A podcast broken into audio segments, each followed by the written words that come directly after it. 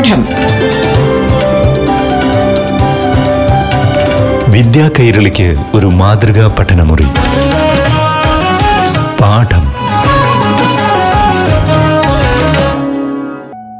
നമസ്കാരം പ്രിയ കൂട്ടുകാരെ, പാഠം റേഡിയോ ക്ലാസ് മുറിയിലേക്ക് ഏവർക്കും സുസ്വാഗതം. ഇപ്പോൾ അപ്പർ പ്രൈമറി ക്ലാസ്സുകളിൽ അഞ്ചാം തലത്തിലെ മലയാളം ക്ലാസ് കേൾക്കാം. അവതരിപ്പിക്കുന്നത് അധ്യാപികയായ ഏഞ്ചൽ എസ് കൈമനം.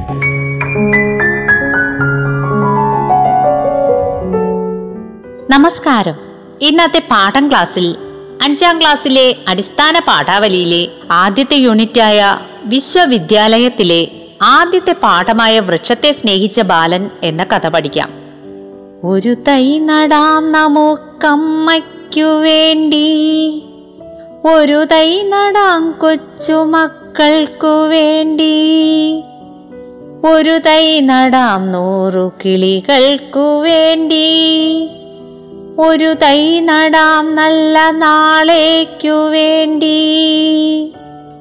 ഈ പാഠത്തിൽ മരങ്ങളെ സ്നേഹിച്ച ഒരു ബാലനെ കുറിച്ചാണ് നമ്മൾ പഠിക്കുവാൻ പോകുന്നത്. പാഠഭാഗത്തിലെ ആദ്യത്തെ പേജിലേക്ക് ശ്രദ്ധിക്കൂ. ആൽപ്സ് പർവ്വതത്തിന്റെ താഴ്വാരത്തിലെ വരണ്ടുണങ്ങിയ വിജനമായ ഒരു മരുപ്രദേശം മുഴുവൻ വിത്ത് നട്ട് കാടാക്കി മാറ്റിയ ഒരു ആട്ടിടയനെ കുറിച്ചുള്ള പുസ്തകത്തിന്റെ പുറംചട്ടയാണിത്. മരങ്ങൾ നട്ട ആരെക്കുറിച്ചെങ്കിലും ഒരു കഥ പറയാമോ?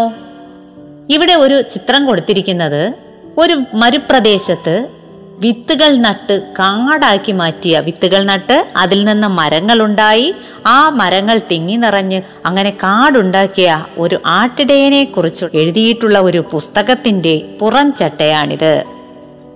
മരങ്ങൾ നട്ട ആരെയെങ്കിലും നിങ്ങൾക്കറിയാമോ? ഞാനിവിടെ ജൂലിയ എന്ന മരത്തെ രക്ഷിച്ച ഒരു പെൺകുട്ടിയെ പരിചയപ്പെടുത്തട്ടെ. അമേരിക്കയിലെ പ്രധാന നഗരമായ കാലിഫോർണിയയിൽ ആയിരത്തി എണ്ണൂറ് വർഷം പഴക്കമുള്ള ഒരു മരമുത്തശ്ശിയുണ്ടായിരുന്നു. ഇരുന്നൂറടി ഉയരവും പതിനാലടി വ്യാസവുമുള്ള ഈ മരം മുറിച്ചു മാറ്റാൻ അവിടുത്തെ ഒരു മരക്കമ്പനി തീരുമാനിച്ചു. ഇതിനെതിരെ ശക്തമായ സമരം ചെയ്ത പെൺകുട്ടിയാണ് ജൂലിയ. ആയിരത്തി തൊള്ളായിരത്തി തൊണ്ണൂറ്റിയേഴ് മുതൽ ആയിരത്തി തൊള്ളായിരത്തി തൊണ്ണൂറ്റൊൻപത് വരെ മരത്തിൽ സമരപ്പന്തൽ കെട്ടി സമരം ചെയ്തു. പല രീതിയിൽ മരക്കമ്പനിക്കാർ ജൂലിയയെ ശക്തമായി നേരിട്ടുവെങ്കിലും കനത്ത മഞ്ഞുവീഴ്ചയും മഴയും മരക്കമ്പനിക്കാരുടെ ഭീഷണിയും ഒന്നും തന്നെ ജൂലിയയിൽ വിലപ്പോയില്ല. പ്രതിസന്ധികളെ തരണം ചെയ്ത് മരമുത്തശ്ശിയെ സംരക്ഷിക്കുവാൻ ജൂലിയയ്ക്ക് സാധിച്ചു. മരങ്ങൾ വെട്ടി നശിപ്പിക്കുന്നവർക്ക് ഒരു പാഠം കൂടിയാണ് ഇത്തരം പ്രവർത്തനങ്ങൾ. മരം ഒരു വരമെന്ന് നാം എല്ലാ പേരും മനസ്സിലാക്കിയിരിക്കണം. പ്രകൃതിയെ ആരാധനയോടെ കാണുകയും സംരക്ഷിക്കുകയും ചെയ്ത വിശ്വവിഖ്യാത മഹാകവിയാണ് രവീന്ദ്രനാഥ ടാഗോർ. അദ്ദേഹത്തിന്റെ ഗീതാഞ്ജലി എന്ന കവിതാ സമാഹാരത്തിന് നോബൽ സമ്മാനം ലഭിച്ചിട്ടുണ്ട്. നമ്മുടെ ദേശീയ ഗാനമായ ജനഗണമന അദ്ദേഹത്തിന്റെ വരികളാണ്. പ്രകൃതിയോട് ഇണങ്ങിയ ഒരു വിദ്യാഭ്യാസ രീതി അദ്ദേഹം വിഭാവനം ചെയ്തിട്ടുണ്ട്.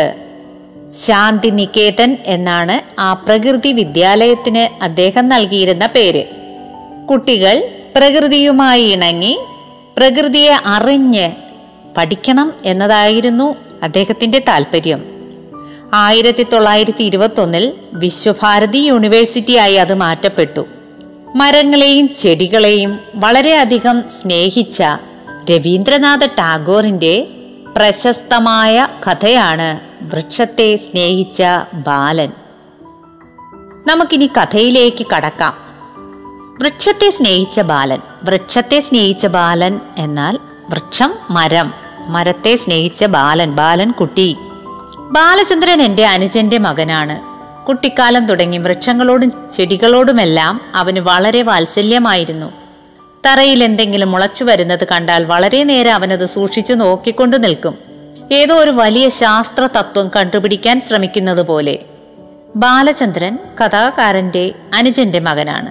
ചെറിയ കാലം തൊട്ട് തന്നെ, അവൻ്റെ കുട്ടിക്കാലം തൊട്ട് തന്നെ വൃക്ഷങ്ങളോടും ചെടികളോടുമെല്ലാം അവന് വളരെ ഇഷ്ടമായിരുന്നു. തറയിൽ എന്തെങ്കിലും ചെടികൾ മുളച്ചു വരുന്നത് കണ്ടാൽ ആ കുട്ടി അത് വളരെ നേരം സൂക്ഷിച്ചു നോക്കി നിൽക്കും. അതിൽ നിന്നും എന്തോ ശാസ്ത്രതത്വം പഠിക്കാൻ ശ്രമിക്കുന്നത് പോലെ. ഒരു ദിവസം കാലത്ത് ഞാൻ പത്രം വായിച്ചു കൊണ്ടിരിക്കുകയായിരുന്നു. ഏതോ ഒരു പ്രധാന വാർത്തയിൽ എൻ്റെ മനസ്സ് ഏകാഗ്രമായി നിൽക്കുകയാണ്.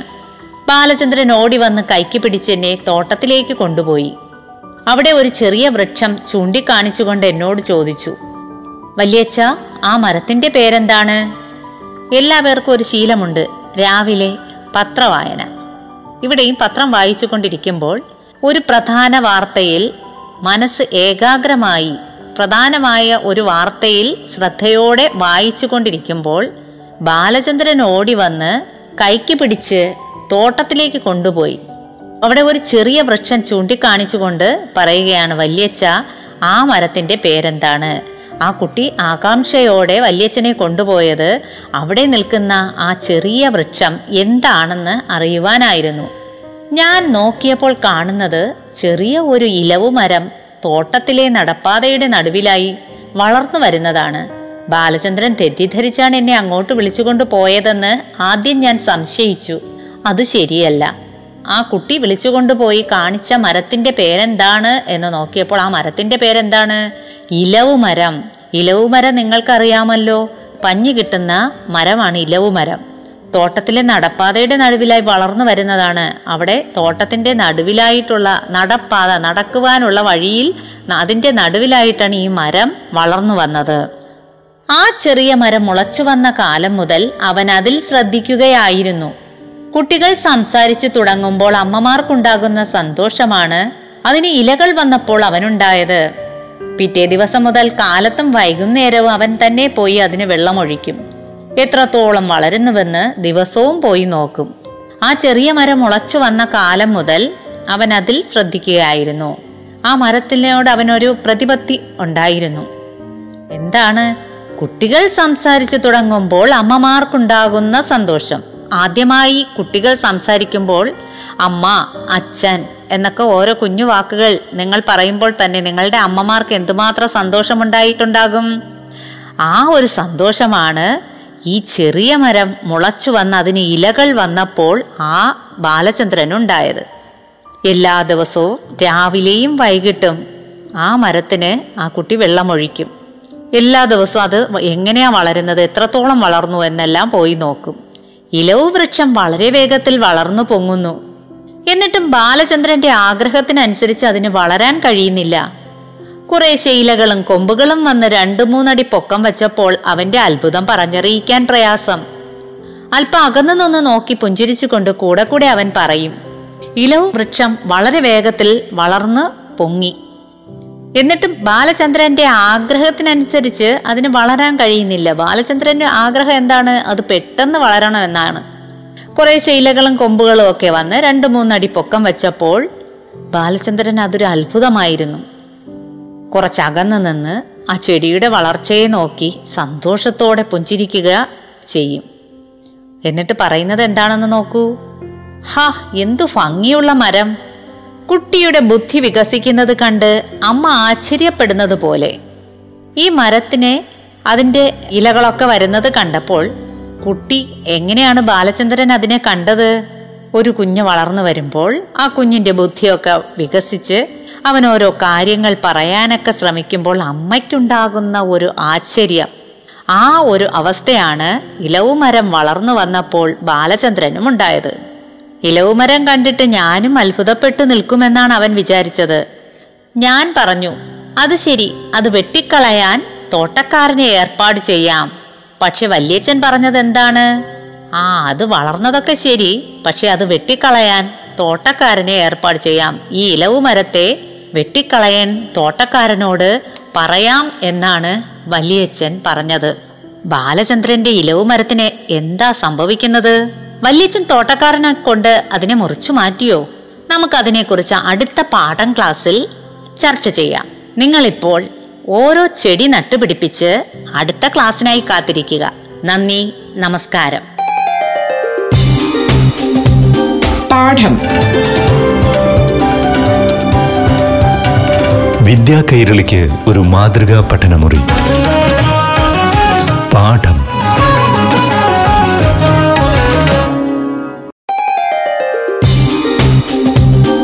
പാഠം. വിദ്യാ കൈരളിക്ക് ഒരു മാതൃകാ പഠനമുറി. പാഠം പാഠം റേഡിയോ ക്ലാസ് മുറിയിൽ ഇനി യു പി വിഭാഗത്തിലെ ആറാം തലത്തിലെ മലയാളം ക്ലാസ് അവതരിപ്പിക്കുന്നത് അധ്യാപികയായ ശ്രീമതി അനിത.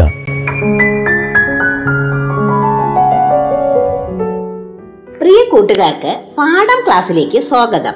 കഴിഞ്ഞ ക്ലാസ്സിൽ പി വത്സലയുടെ തേങ്ങ എന്ന കഥ നന്നായി ആസ്വദിച്ചതാണല്ലോ. പാഠം പല ആവർത്തി വായിച്ചു കാണുമല്ലോ. ഇത്തരം കഥകൾ എഴുതുവാൻ ശ്രമിച്ചവർ നിങ്ങൾ എഴുതിയ കഥകൾ നിങ്ങളുടെ ടീച്ചർക്ക് അയച്ചു കൊടുക്കാൻ മറക്കരുത്. ഇനി നമുക്ക് പഠന പ്രവർത്തനങ്ങളിലേക്ക് കടക്കാം.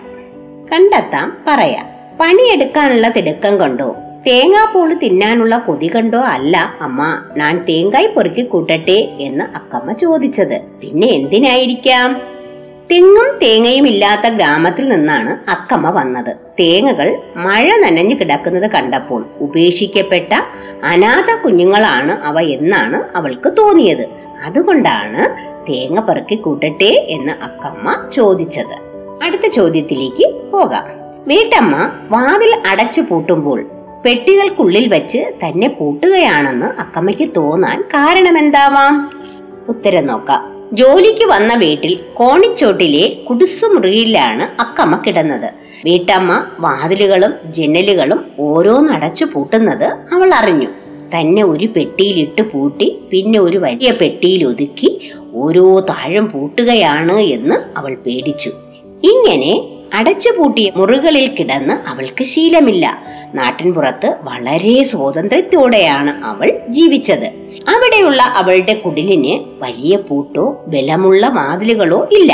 പുതിയ സാഹചര്യങ്ങളുമായി പെട്ടെന്ന് പൊരുത്തപ്പെടാൻ കഴിയാത്ത പെൺകുട്ടിയുടെ മാനസികാവസ്ഥയാണ് ഇവിടെ സൂചിപ്പിക്കുന്നത്. ഉത്തരം മനസ്സിലായല്ലോ. അടുത്ത ചോദ്യത്തിലേക്ക് പോകാം. പൊഴിഞ്ഞു കിടക്കുന്ന തേങ്ങകളെ അനാഥ കുഞ്ഞുങ്ങളായി സങ്കല്പിച്ചിരിക്കുന്നത് എന്തുകൊണ്ടാണ്? പ്രഭാതത്തിൽ വാതിൽ തുറന്ന് പുറത്തേക്ക് നോക്കിയപ്പോൾ അനാഥ കുഞ്ഞുങ്ങളെപ്പോലെ മഴ നനഞ്ഞു കിടക്കുന്ന ഉണക്കത്തേങ്ങകൾ അക്കമ്മ കാണുന്നു. മുഖം കരിഞ്ഞ് കണ്ണീരൊലിപ്പിച്ച് ആരും തിരിഞ്ഞു നോക്കാതെ തേങ്ങകൾ കിടക്കുന്നു. ഈ കാഴ്ച അവളെ വല്ലാതെ വിഷമിപ്പിച്ചു. തന്റെ സഹോദരങ്ങളാണ് അവിടെ കിടക്കുന്നതെന്ന് അവൾക്ക് തോന്നി. അന്യനാട്ടിൽ ആരോരുമില്ലാതെ കഴിയേണ്ടി വരുന്ന തന്റെ തന്നെ അവസ്ഥയ്ക്ക് തുല്യമാണ് തേങ്ങകളുടെ കിടപ്പ് എന്ന് അവൾക്ക് തോന്നിയിരിക്കാം.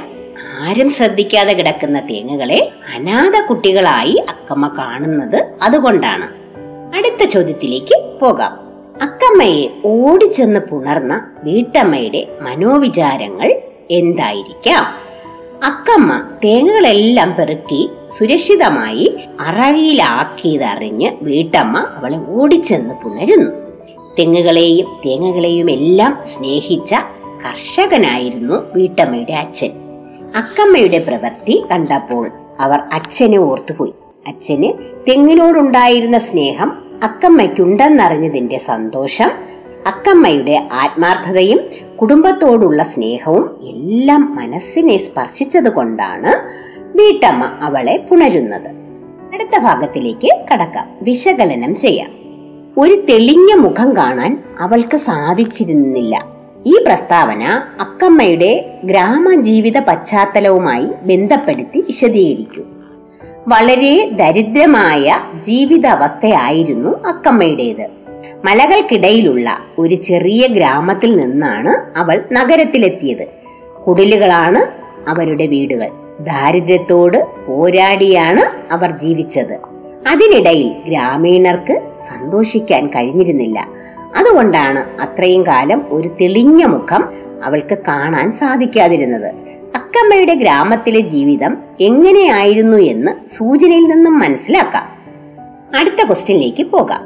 തെങ്ങ് മുഖം താഴ്ത്തി അവളെ ഉറ്റുനോക്കി. അവളുടെ തലമുടിയിലേക്ക് തെങ്ങിന്റെ ഇമകൾ തോർന്നു. തെങ്ങുകൾ കൃതജ്ഞതയോട് മന്ത്രിച്ചു. ഈ പ്രയോഗങ്ങളിൽ തെളിയുന്ന പ്രകൃതിയും അക്കമ്മയും തമ്മിലുള്ള ആത്മബന്ധം വ്യക്തമാക്കുക. ഉത്തരം നോക്കാം. മുഖം താഴ്ത്തി, ഇമകൾ തോർന്നു, മന്ത്രിച്ചു എന്നീ പദങ്ങളിലൂടെ തെങ്ങുകൾക്ക് മനുഷ്യഭാവം നൽകുകയാണ് എഴുത്തുകാരി. തെങ്ങിൻ തോപ്പിലാകെ ഒഴിഞ്ഞു വീണ് മഴ നനഞ്ഞു കിടക്കുന്ന തേങ്ങകൾ പെറുക്കിക്കൂട്ടുന്ന അക്കമ്മയോട് തെങ്ങുകൾ സ്നേഹം പ്രകടിപ്പിക്കുന്നു. തങ്ങൾക്ക് സ്നേഹവും പരിഗണനയും തന്ന അക്കമ്മയെ ഉറ്റുനോക്കുന്നു. അവരുടെ ഓലകളാകുന്ന കൺപീലികളിൽ നിന്നും കണ്ണീരുപോലെ വെള്ളം ഇറ്റുവീഴുന്നു. അനാഥ കുഞ്ഞുങ്ങളെപ്പോലെ പറമ്പിൽ കുഴിഞ്ഞുകിടന്ന മക്കളെ സംരക്ഷിച്ചതിൽ തെങ്ങുകൾ നന്ദി പറയുന്നത് പോലെ അക്കമ്മയ്ക്ക് തോന്നുന്നു. പ്രകൃതിയെ ഏറെ സ്നേഹിക്കുന്ന അക്കമ്മയോട് പ്രകൃതിയും സ്നേഹം പ്രകടിപ്പിക്കുകയാണ് ഇവിടെ. മനസ്സിലായല്ലോ കൂട്ടുകാരെ?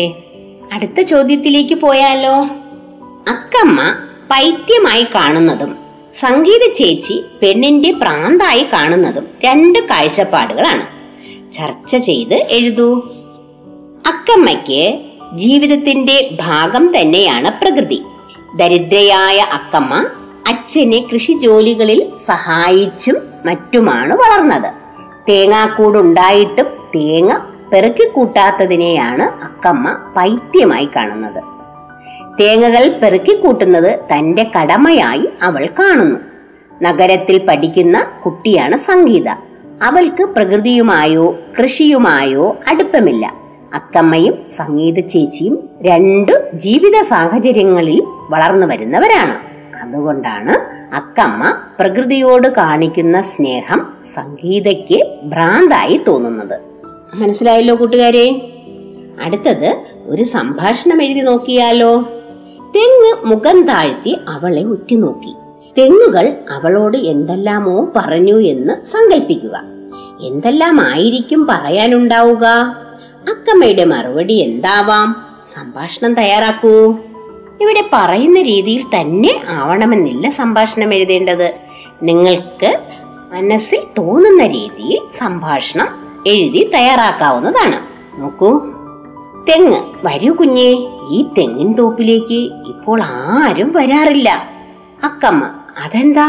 തെങ്ങ്: ഇവിടത്തെ വല്യച്ഛനാണ് ഞങ്ങളെ വളർത്തി വലുതാക്കിയത്. അദ്ദേഹം മരിച്ചതോടെ ഞങ്ങളെ നോക്കാൻ പോലും ആരുമില്ലാതായി. അക്കമ്മ: ഞാൻ പൊഴിഞ്ഞു കിടക്കുന്ന തേങ്ങകൾ പെറുക്കിക്കൂട്ടാമെന്ന് കരുതി വന്നതാണ്. തെങ്ങ്: നന്നായി കുട്ടി, നിനക്കെങ്കിലും തോന്നിയല്ലോ. എന്റെ കുഞ്ഞുങ്ങളെ പെറുക്കിയെടുക്കുമ്പോൾ തട്ടി വീഴല്ലേ. അക്കമ്മ: ഇവരിവിടെ ഇങ്ങനെ മഴ നനഞ്ഞു കിടക്കാൻ തുടങ്ങിയിട്ട് ഒരുപാട് കാലമായെന്ന് തോന്നുന്നു. തെങ്ങ്: ഓ, ആരും ഞങ്ങളെ നോക്കാറില്ല കുഞ്ഞേ. തേങ്ങയോ ഓലയോ ഒന്നും ആർക്കും വേണ്ടാതായി. അക്കമ്മ: ഞാനിവിടെ ഉള്ളിടത്തോളം കാലം നിങ്ങളെ പൊന്നുപോലെ നോക്കിക്കൊള്ളാം. ഞാനിപ്പോൾ പോട്ടെ, ചെന്നിട്ട് ധാരാളം ജോലിയുണ്ട്. ഇങ്ങനെ തന്നെ ആവണമെന്നില്ല. നിങ്ങളുടെ ചിന്തയ്ക്കനുസരിച്ച് സംഭാഷണത്തിലെ വാചകങ്ങൾ മാറി വരാം. അടുത്തത് ആസ്വാദനക്കുറിപ്പ് തയ്യാറാക്കി നോക്കിയാലോ. തേങ്ങ എന്ന കഥയ്ക്ക് ആസ്വാദനക്കുറിപ്പ് തയ്യാറാക്കൂ. എന്തെല്ലാം കാര്യങ്ങൾ പരിഗണിക്കണം?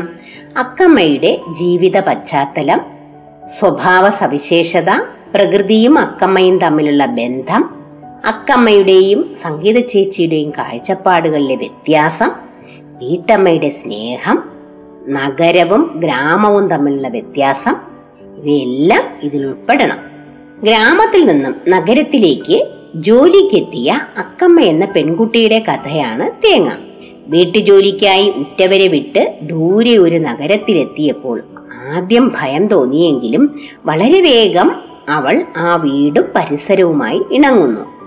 ആ വീടിനോട് ചേർന്ന് കിടന്ന തെങ്ങിൻ തോപ്പാണ് അക്കമ്മയെ ഏറെ ആകർഷിച്ചത്. തെങ്ങിൻ തോപ്പിലിറങ്ങി നടക്കാനും അനാഥ കുഞ്ഞുങ്ങളെപ്പോലെ ഒഴിഞ്ഞു വീണ് കിടക്കുന്ന തേങ്ങകൾ പെറുക്കിക്കൂട്ടാനും അവർ ഇഷ്ടപ്പെടുന്നു. തെങ്ങുകൾ അവരുടെ സ്നേഹം തിരിച്ചറിയുന്നതും കഥാഭാഗത്ത് കാണാം. കൃഷിയോടും പ്രകൃതിയോടും കുട്ടിക്കാലം മുതലുള്ള അവളുടെ അടുപ്പമാണ് ഇവിടെ തെളിയുന്നത്. അക്കമ്മ ജോലി ചെയ്യാനെത്തിയ വീട്ടിലെ പെൺകുട്ടി അക്കമ്മയേക്കാൾ മുതിർന്നതാണ്. നാഗരിക സംസ്കാരത്തിൽ വളർന്ന കുട്ടിയാണ് അവൾ. തെങ്ങും തേങ്ങയും പ്രകൃതിയുടെ പച്ചപ്പുമൊന്നും അവളെ ആകർഷിക്കുന്നില്ല. തെങ്ങുകളോടുള്ള അക്കമ്മയുടെ സ്നേഹം ആ വീട്ടിലെ അമ്മയുമായി അവളെ അടുപ്പിക്കുന്നു. തെങ്ങുകളെ സ്നേഹിച്ചിരുന്ന അച്ഛനെയും കൃഷി പ്രധാന വരുമാന മാർഗമായ തന്റെ കുട്ടിക്കാലവുമെല്ലാം വീട്ടമ്മയ്ക്ക് ഓർമ്മ വരുന്നു. ആസ്വാദനക്കുറിപ്പും ഇതുപോലെ ആകണമെന്നില്ല. നിങ്ങളുടെ യുക്തിക്കനുസരിച്ച് മാറ്റം വരുത്താവുന്നതാണ്. ഇന്നിവിടെ അവസാനിപ്പിക്കുകയാണ്. അടുത്ത ദിവസം മറ്റൊരു പാഠഭാഗവുമായി നമുക്ക് വീണ്ടും കാണാം. പാഠം വിദ്യാ കൈരളിക്ക് ഒരു മാതൃകാ പഠനമുറി.